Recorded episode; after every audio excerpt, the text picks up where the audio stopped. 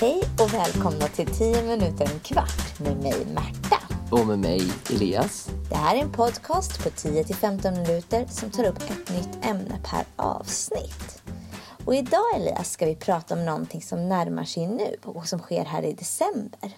Kan det vara advent? Exakt. Vi ska prata om advent. Och det passar ju jättebra nu när den första snön har fallit. Ja, i alla fall här i Stockholm. Advent firar man innan jul och man börjar den fjärde söndagen innan själva jul och så firar man advent ända fram till jul. Och ordet advent kommer från latin och betyder typ ankomst. Och då syftar man ju självklart på... min Jesus ankomst. Exakt. Man menar ju att Jesus föddes för jul och att adventordet då representerar hans födelse. Ja, och julen firas ju till minne utav Jesu födelse.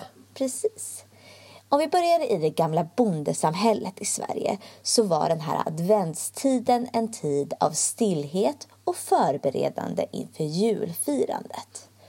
Och med stillhet så innebar det då att det inte skulle vara några kalas, firanden eller andra festligheter under den här perioden.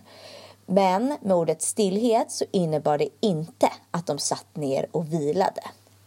Utan tvärtom så hade de supermycket att göra. De skulle slakta julskinka, fixa maten, de skulle göra fint, städa, förbereda på allting som vi i princip idag kan gå och köpa skulle de ordna med själva. Så det var väl egentligen då ett vilande från festandet och inte ett vilande från just arbetet. Exakt.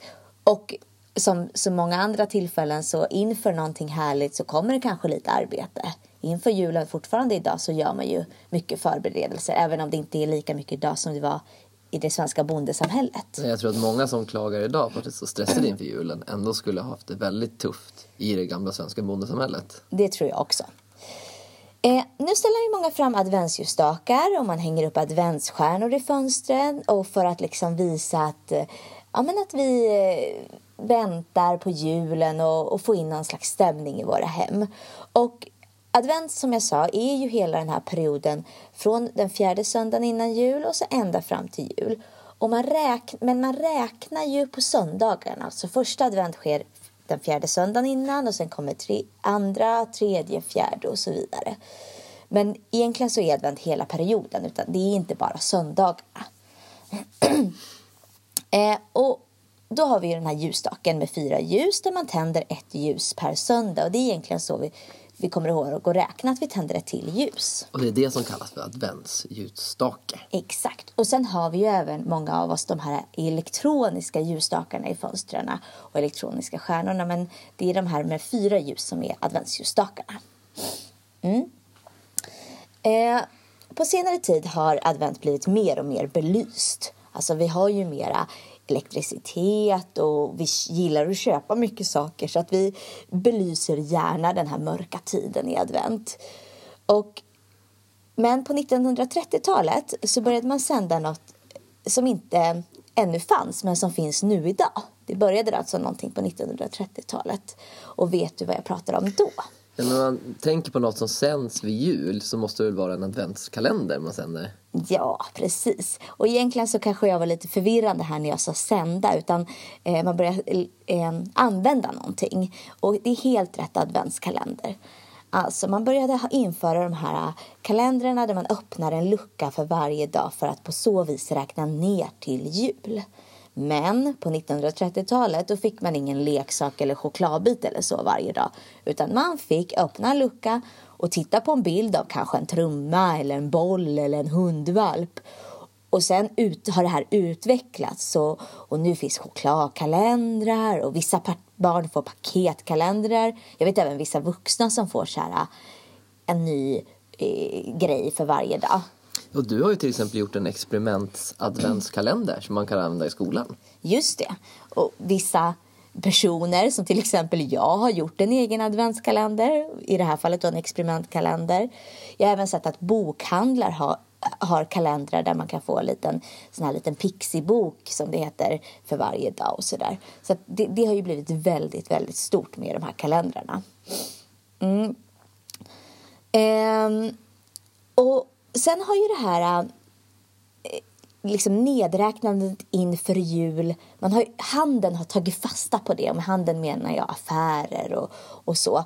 Och de har infört liksom, ja men verkligen mycket kalendrar. Nästan alla butiker har att man kan köpa en kalender som är just för den butiken.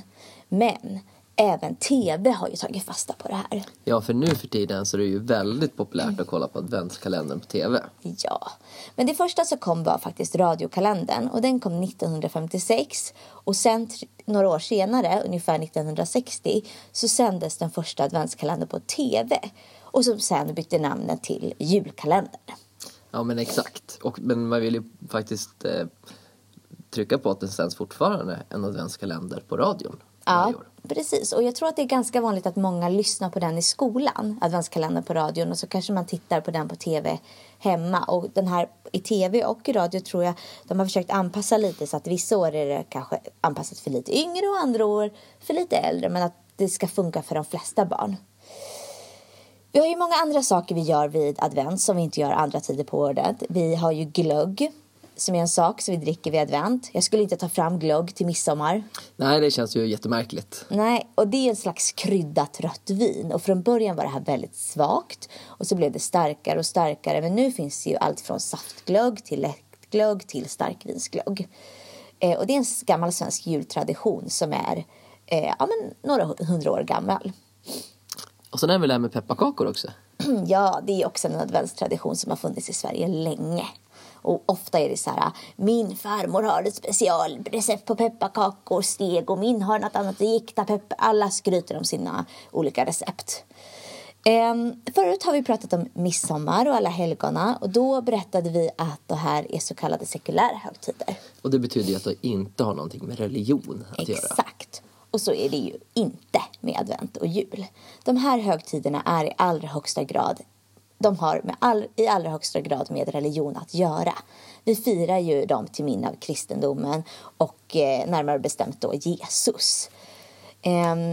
Och ändå är ju vi i Sverige nu för tiden inte speciellt troende. Och de flesta av oss tror ju inte alls på Jesus kanske, men ändå är vi med och firar advent och jul. Och det kanske är till och med den största och viktigaste högtiden för oss. Men varför tror du att det är så då? Ja, men jag tror att det är för att det har blivit ett tillfälle att träffa familj och vänner, äta god mat, självklart vara lediga. Vissa får julklappar. Ja. Och liksom den här adventstiden är upptakten för det här stora firandet. Så att det blir... Hela advent och jul sätter ju en stämning på december som december behöver, som ju annars hade varit ganska trist och tråkigt. Det hade varit en väldigt mörk månad annars. Ja. Men jag vill ändå nämna att advent firas på olika sätt bland olika kristna runt om i världen. Alltså, det finns ju kristna människor som inte bor i Sverige som firar på andra sätt än vad vi gör här i Sverige.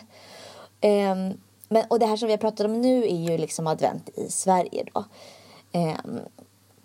Men däremot har man inte advent i andra religioner än kristendomen. Men det finns ju andra nedräkningar och andra firanden där man räknar ner till någonting annat som är viktigt i den religionen. Som till exempel i islam firar man något som heter ramadan. Och då fastar man för att sedan, när fastan är slut, ha en stor fest. Och det funkar på många sätt, på samma sätt som julafton. Alltså att man räknar ner till något och så får man presenter och en stor fest med släkt och vänner och så vidare. Så det här med nedräkningen till en stor fest, det är väldigt vanligt i världen. Det är vanligt.